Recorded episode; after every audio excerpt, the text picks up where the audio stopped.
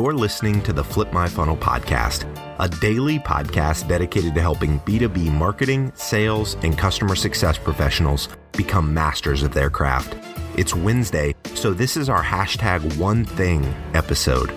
Sangram and I discuss various topics that are applicable to you and our community, like personal development, trends in the marketplace, big wins, big mistakes, and more. Here we go. Welcome back to the Flip My Funnel podcast. My name is James Carbary, and I'm joined, as always, by Sangram Vajre. Sangram, how you doing today, man? Man, I'm feeling the holiday spirit. I'm feeling excited, and I'm feeling the pressure for 2019 a little bit as well. I, uh, I, the last few days, I have was actually reading a book by Michael Hyatt called "Your Best Year Ever." So I've been thinking a lot about my goals going into 2019, jotting a lot of things down, trying to figure out, you know, action plans. And so, so I feel, yeah, I, I love this time of year, both obviously for the, for the holidays. That's, that's super fun, but gearing up for next year is really exciting. So Sangram, this episode is going to be all about communication and how we can make our communication better. You've actually got three specific things that you're going to talk about here, but First, I want you to tell us a little bit of context as to how you came across kind of accessing this wisdom. It was from a book. Can you tell us a little bit about that book and, and then we'll jump into what you learned from it? Certainly, man. I think this is the time where everybody's reflecting. Probably everybody's in their 2019 planning cycle or budget cycle, and they're trying to figure out what's our new message. If you're in marketing, you're probably coming up with a, what is our new new message to the market. If you're in sales, you're probably putting your quotas together and figure out how you're going to do it. If you're in product, if you're leadership in any kind of role, you are planning for change. And so this book I read literally over the weekend called Communicating for a Change by Andy Stanley and Lane Jones. And I think we've talked about, I'm a huge, huge fan of Andy Stanley as part of uh, what he runs the church, but he is he has become an incredible leadership oriented speaker and communicator. Yeah. And I, I follow his communication style quite a bit. As a matter of fact, we might be able to get him to come in the office in the next wow. months. So we I'm, I'm looking forward to all of that. And, and in this book, he really dove deep in how you do, how you communicate change. And I, I thought this was such a good, good set of ideas that he said that I, I, wanted to make sure we share on this podcast. Yeah, I love it. Yeah, Andy actually has a podcast as well. The I think it's the Andy Stanley Leadership Podcast. Yeah.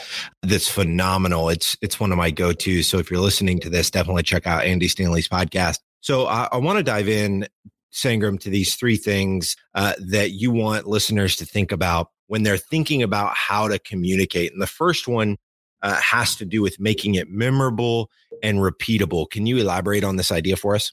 Yeah, man. He, so he made this comment over and over again throughout the book, and I had like highlighted, underlined it, and I went back and kept thinking about this idea: is that too many times we we try to tell everything and we try to explain it in so much detail so that it's crystal clear, and you just lose the fact that well, people don't remember 99% of what we say. They they remember maybe a word, and if you're lucky, they will remember a phrase. And he he made that a really crystal clear. And as part of his you know talks and stuff, I think that's what he does. He comes across as someone who's extremely clear. And he's like, well, I'm not the smartest person in the world. I'm not clear because I just speak better. No, there are a lot of people who speak better than me. But he was like, I try to make things memorable because if it's memorable, they are repeatable. So then the example for that could be like, okay, well, he, he, he would talk about certain things in a very clear, like just the fact of memorable and repeatable. I think most people would remember that at the end of this podcast. Oh yeah, let's make things memorable or repeatable.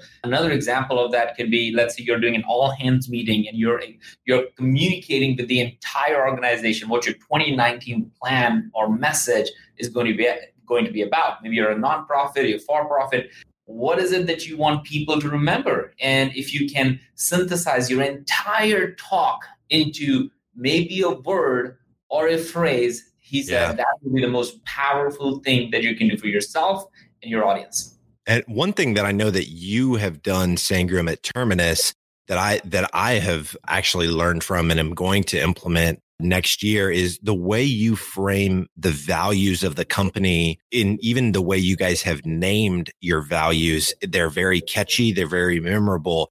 And at least you know back when we were talking about it before there was only two of them so that that made it more memorable and i would imagine easier to repeat as opposed to you know an organization like ours where we have seven core values we're working on minimizing those and boiling those down to two or three like you guys have but was this part of your thinking whenever you crafted those values not really. I mean, it, it came about. I wish I could say that, man, we were so smart, we figured it all out on that, but we didn't. And, but you are right. Reflecting back on it now that you say it, I think you're right. I think it, it became a thing where everybody talks about this idea of one team, talks about this idea of keys to the Ferrari. And, and we and we might change at some point something else as we grow and scale as a company because I think that's part of change. Change is inevitable and all we really need to do a better job is communication. I think most people, if they have what I've learned, uh, James, really, and I'm curious to get your thoughts, is like we could have the best idea in the world, but if we can't get to communicate about it and do it as many different times as possible and make it memorable so that it can be repeatable by not just you, but other people in the organization, we lose it. Yeah. And, and I think that is the problem with some of the smartest people in the world is that they have great ideas, but they don't make it succinct and memorable, and thereby it's not repeatable. Yeah, and and I don't know if part of that Sangram is, you know, we all just think we have so many great things to share that we can't possibly boil it down to to something simple that that can be made memorable and repeatable. I don't know if it's as much that or just a lack of understanding because it takes a lot of intentionality to be able to do what Andy has done you've got to really, uh, I love what you said before. You essentially need to reverse engineer what it is that you want people to be able to remember from this talk or from this communication. And I, I remember listening to Andy's podcast a couple weeks ago, and he was telling a story about one of the biggest honors that he's ever had was talk giving a talk somewhere and somebody came up to him afterwards and said you know, Andy, you gave a talk when I was at a college ministry yeah. 15 years ago. And to this day, I still remember what that talk was about. Some, some story along those lines. And Andy said, Oh man, I want to make a career of doing that. Like yeah. the fact that that person remembers what I said 15 years later, that that is special. And so, so I, I, think that idea of, of really thinking about our communication in terms of we want people to remember this so that they can take action on it. And to do that, I've got to cut away a lot of the fluff and I've got to be hyper focused, which actually leads us to your next point, which is this idea of focusing on one point instead of multiple points. Can you can you talk to us about you know what the book talked about as it relates to that? This totally supports the very first thing. Like, a, if we do not have the capacity as humans to remember, um, like this, like every single thing that people say, even 20, I think the stat is that we retain maybe 2% or 3% of a presentation that's given to us that is an hour long. And most people don't even remember that. They only remember how you make them feel beyond that. So, so you really think about this this whole idea of like what are we trying to achieve and trying to make it memorable, repeatable, portable, how you want to phrase these things. I think his big point was you can only possibly do that if you're really, really, really good at focusing at one point. Because most people, including me, will always try to share at least three points. Three becomes our yeah. to do, right? Like, you know, and then maybe do presentations. Here are the three big takeaways. And, and the reality is that's great. Those probably are true. Three takeaways. The fact is, if nobody's going to remember that, then those three takeaways equals zero. Yeah. And that's just a hard truth to to swallow. So uh, he, he, he took a shot at PowerPoints. He was like, you know, the PowerPoints is it, it's not PowerPoints, it is PowerPoint, which makes mm. sense. It's, it's one point that you want to really get. And if people can remember that one point and you did a good job of it, then you actually are going to be memorable and repeatable. Yeah, no, I, I love that. This this third piece, Sangram, is to say something that your audience is already thinking.